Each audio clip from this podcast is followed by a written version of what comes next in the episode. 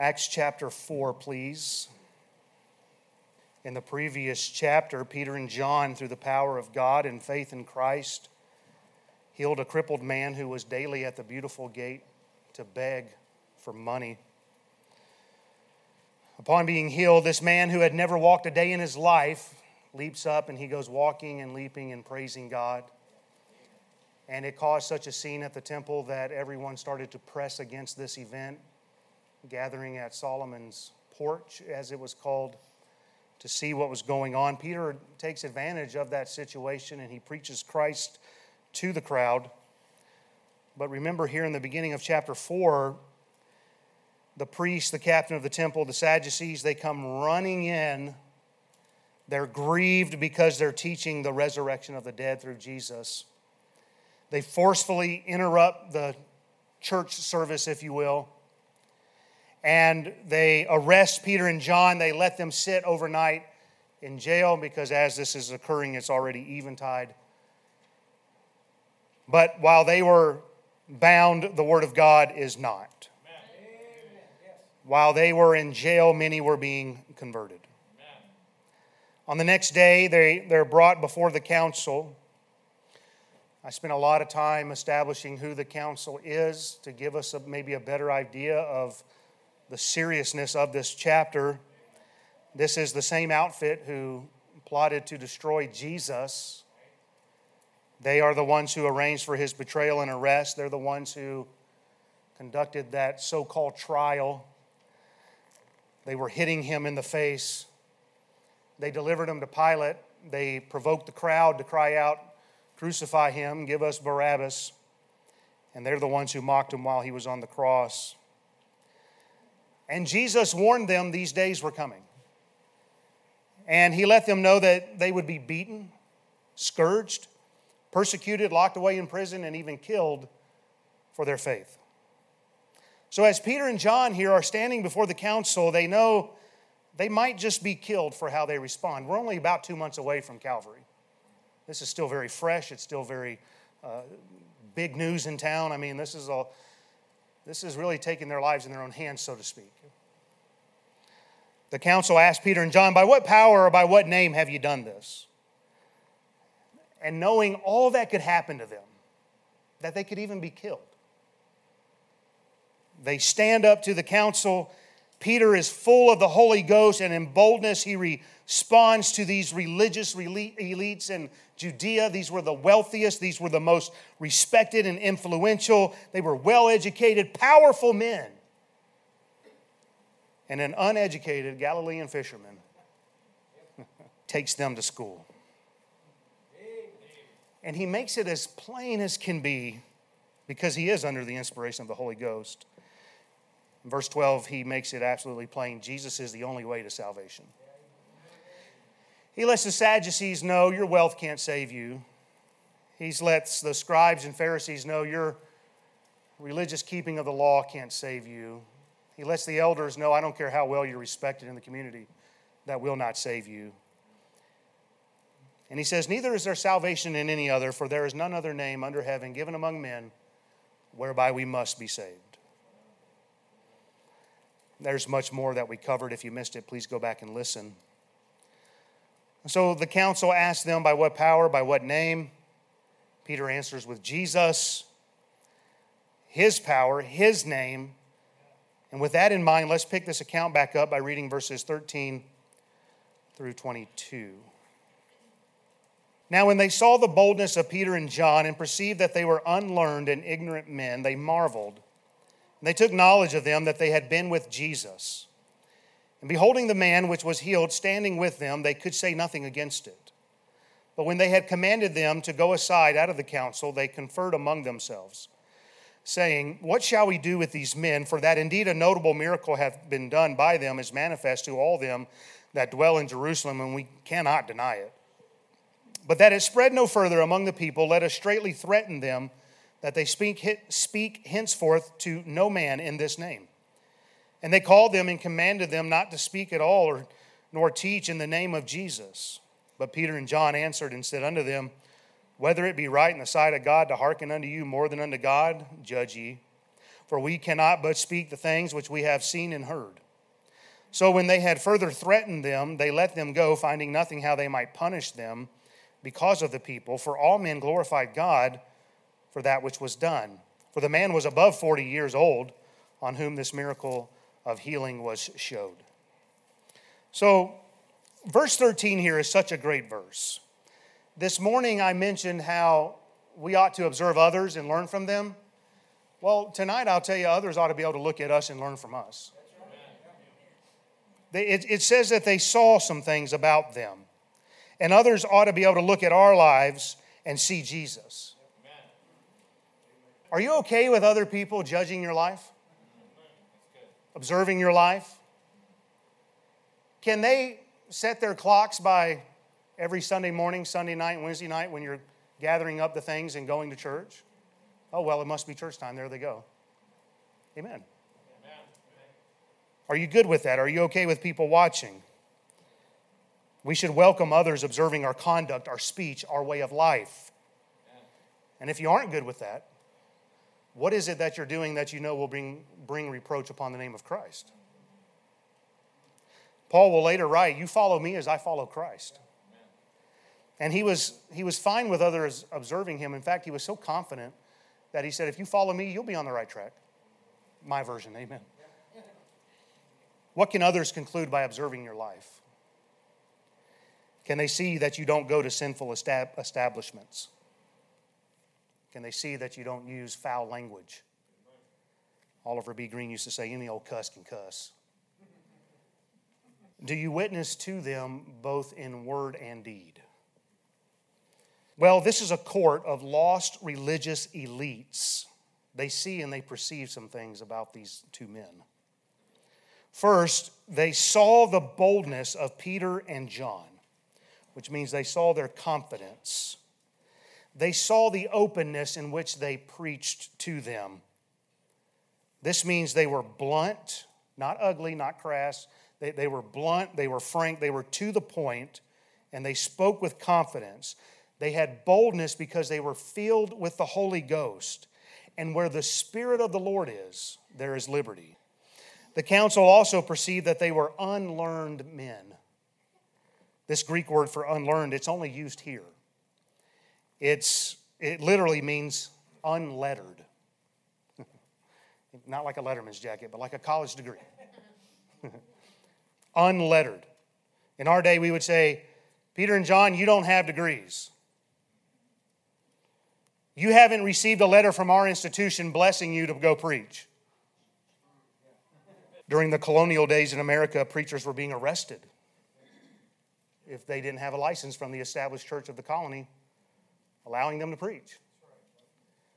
And those pesky Baptists down in Virginia were out there preaching. They were actually charged for preaching the gospel of the Son of God. And God sent a man named Patrick Henry in to stand in their defense. Even after we gained our independence, that mindset didn't really go away. In many ways, it's still here, but they had this idea that if you weren't licensed, you just weren't fit to preach.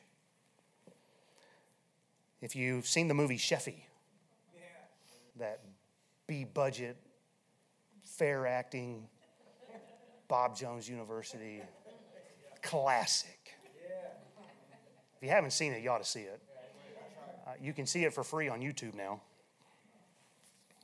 Wait long enough, everything's for free. Uh, it was made in 77, okay?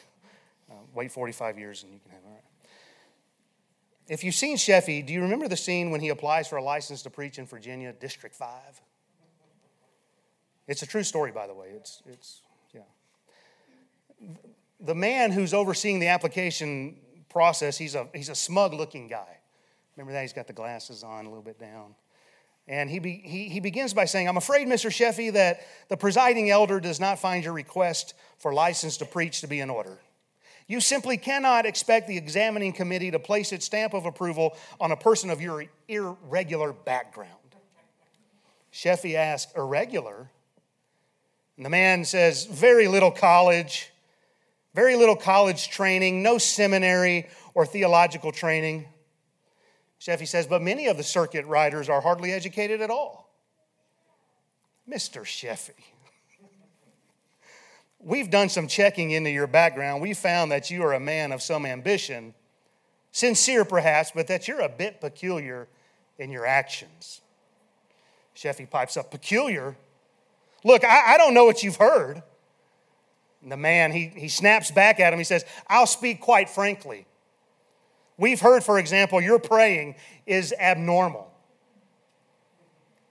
You've been observed praying for hours by the side of the road. Your prayers in your classroom are unnatural too. One boy reported that you sound as if you're talking right to God. Sheffey and that great acting skills that he has. That may be so. But tell me, to whom do you talk when you pray? Be that as it may, Mr. Sheffey, we don't want our licensed preachers acting in peculiar ways. But the Bible says anyone who preaches the Word of God will be considered peculiar by the rest of the world.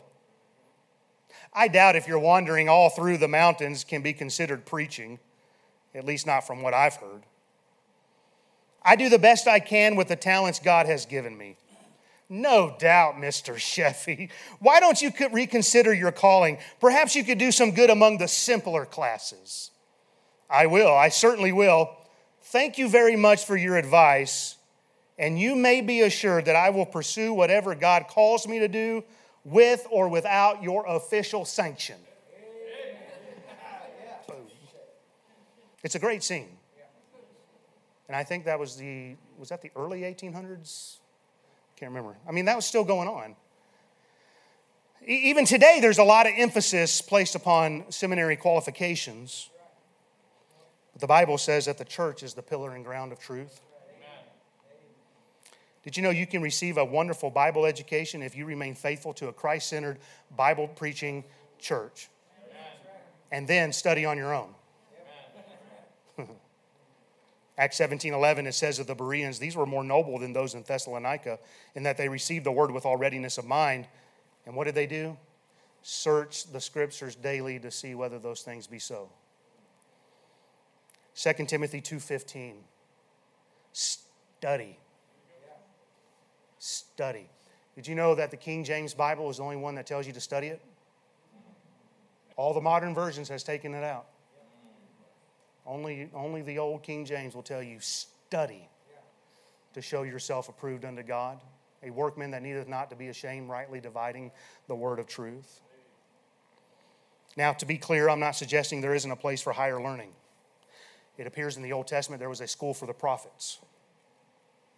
This past conference I went to, it was heavy with graduates from a certain institution. And when they want to size you up, they ask you, Where did you go to school? Well, I have found the perfect answer for them. And I always tell them I'm local church trained. Because I know they're pro local church.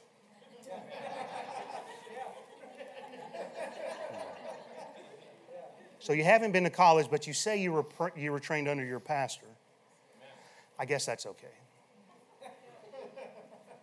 Now, if they really press me, I let them know. I attended the Holy Ghost University tuition's been paid in full by the blood of Christ. Whoop! And then I take a lap around them, amen. Again, I am not against seminary. In fact, if any of my sons ever sense a call to the ministry, I plan to do my best to send them to college, Bible college. And there are some good seminaries out there. As much as I pick on Brother Brock, there are some good seminaries out there. I pick on them because I'm jealous. I mean, that's, that's my defense mechanism.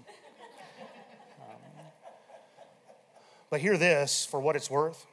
I, I, will not send anybody or recommend anybody to a seminary that is not under the authority of a local church. Amen.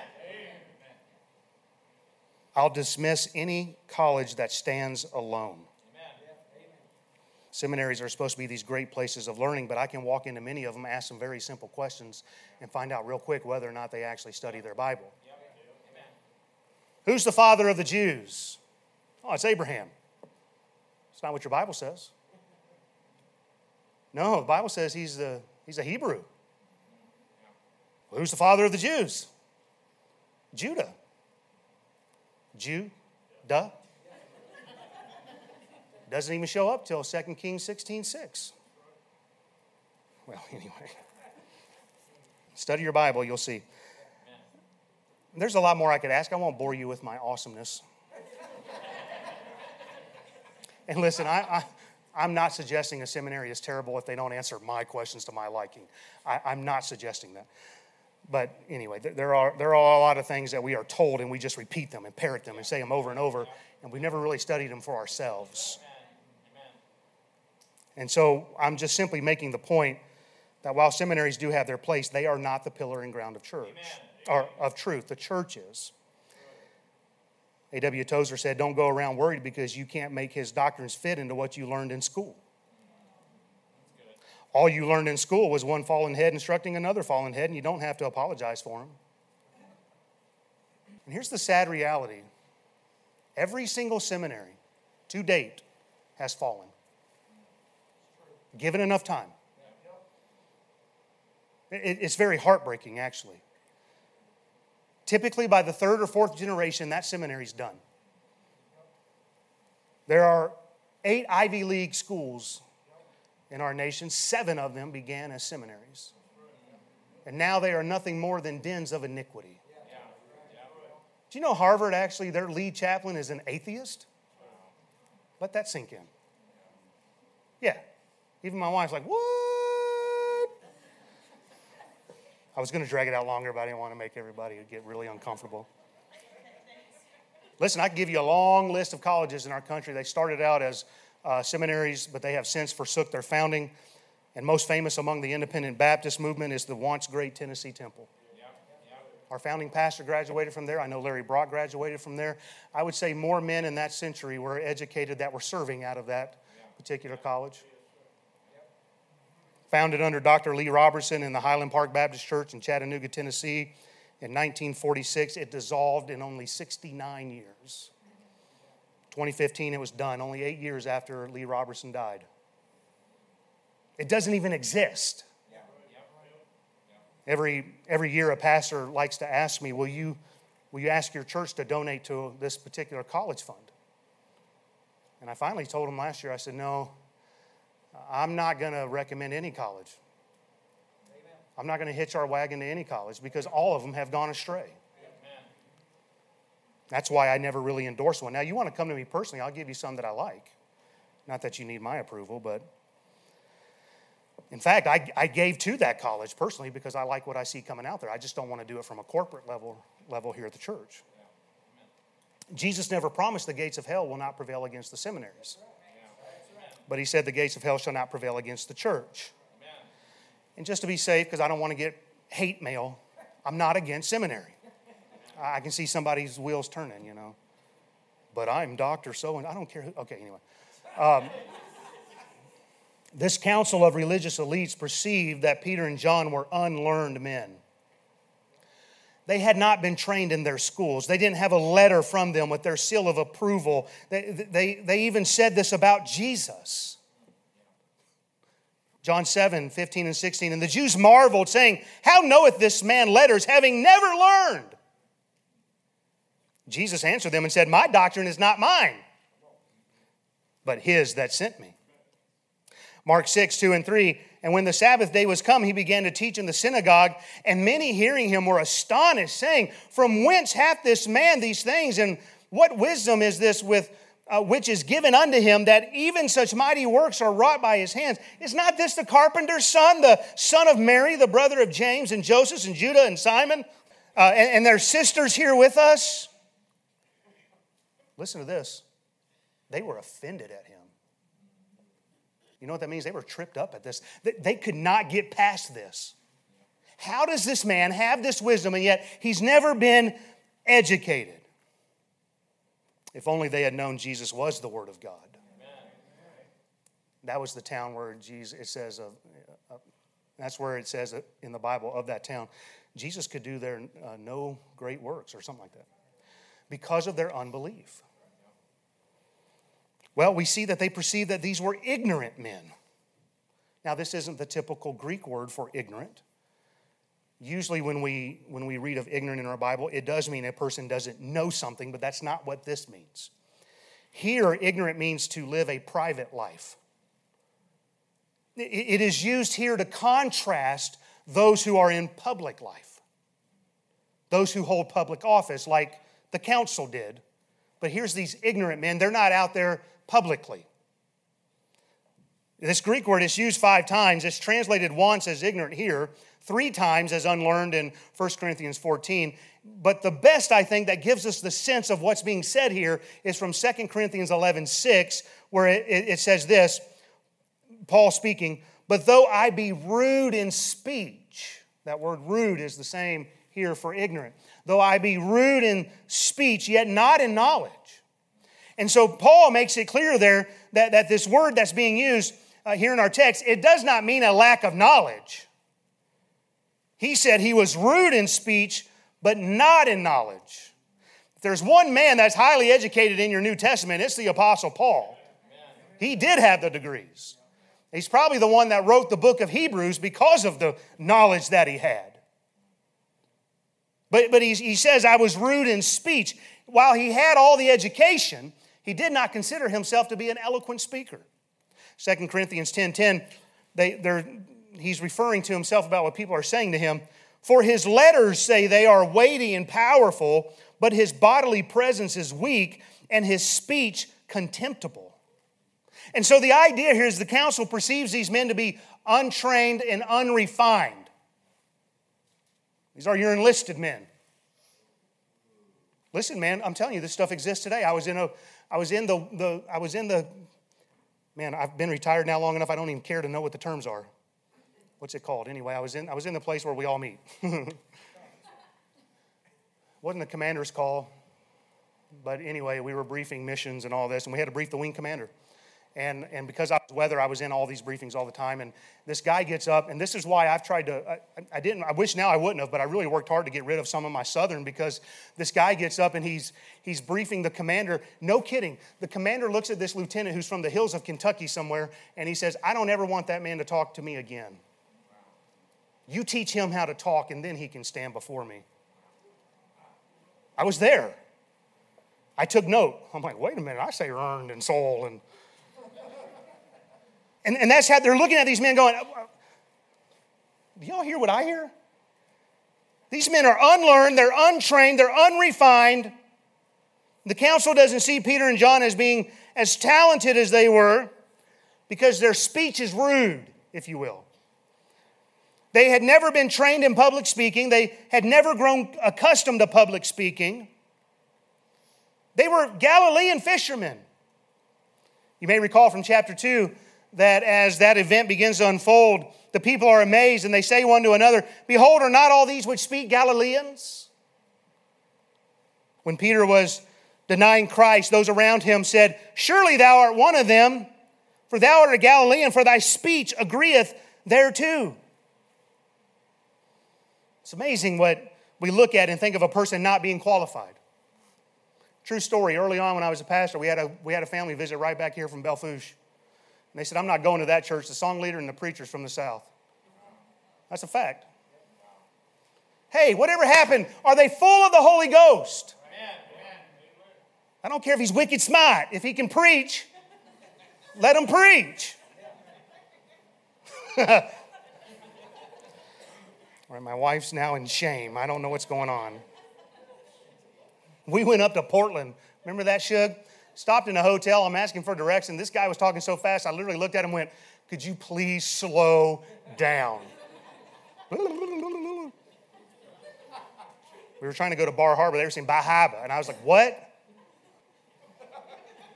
Because they're unlearned and ignorant fishermen from Galilee, the council's looking at this. They're surprised at their boldness and they're marveling. They were shocked that these men did not have a letter, that they were not educated in, in their schools, they were not refined in their speaking, but yet they had deep conviction.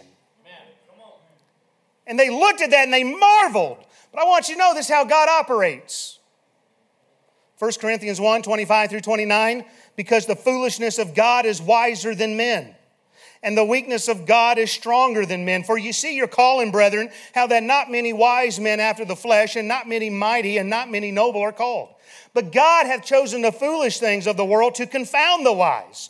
And God hath chosen the weak things of the world to confound the things which are mighty, and the base things of the world, and the things which are despised hath God chosen, yea, and things which are not to bring not to things that are. Why? That no flesh should glory in his presence.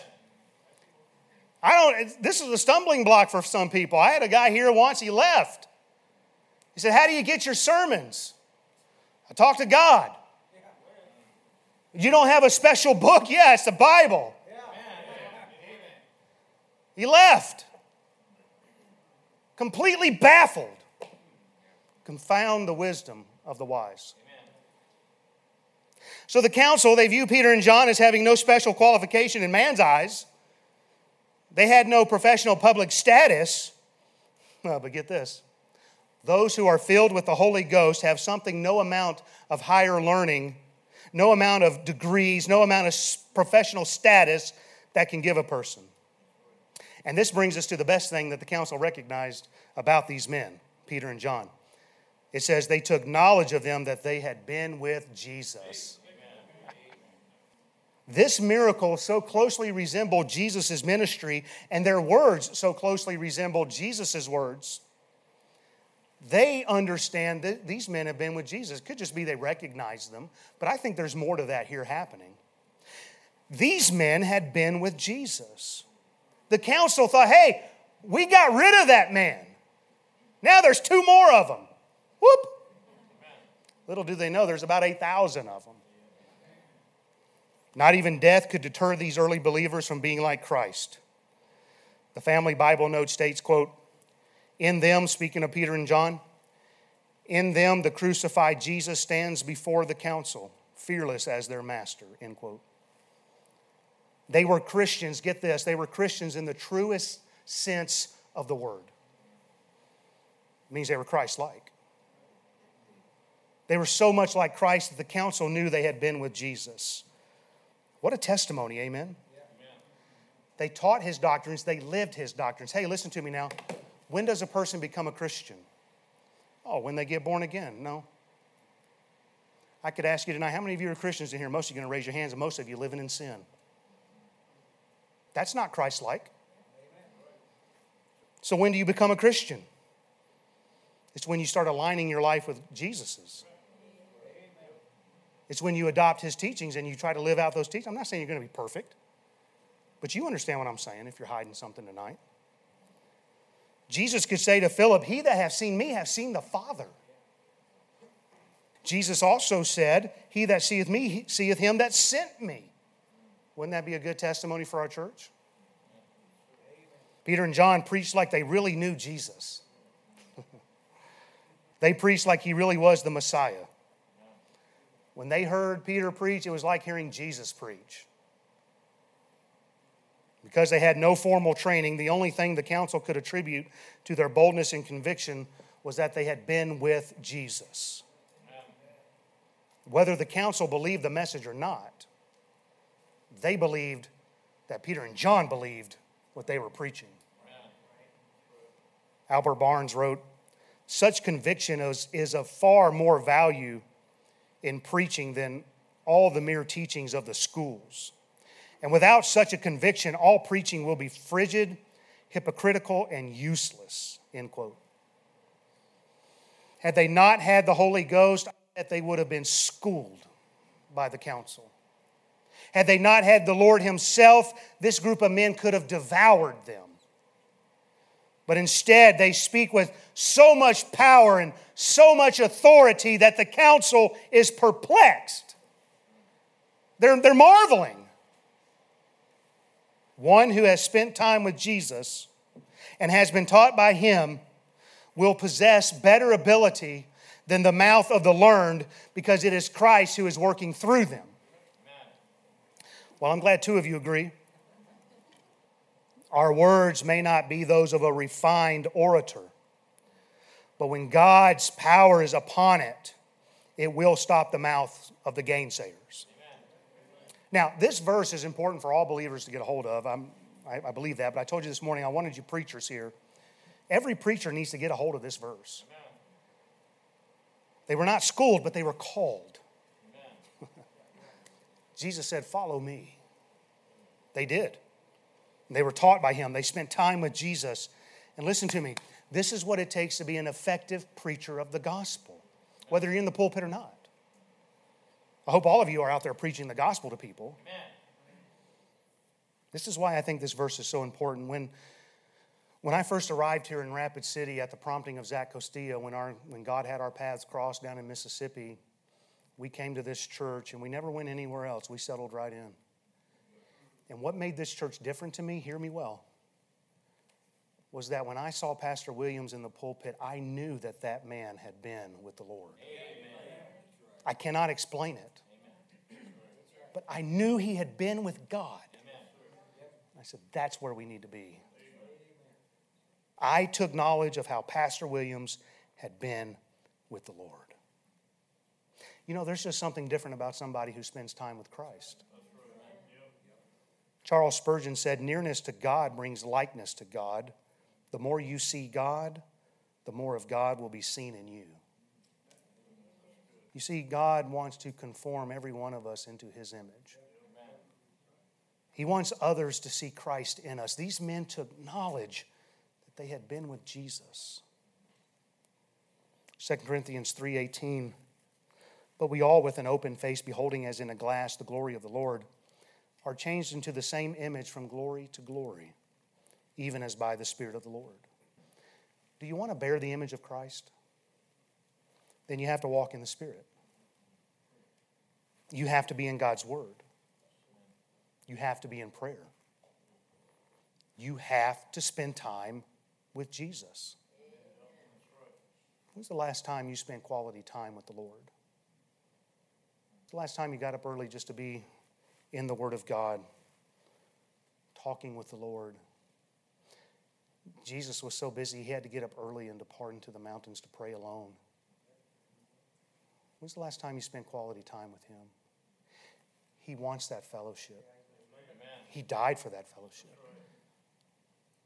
He wants to hear from you. He wants to walk with you. He wants to talk with you. A church in action has a testimony that we've been with Jesus. Would you pray with me, please?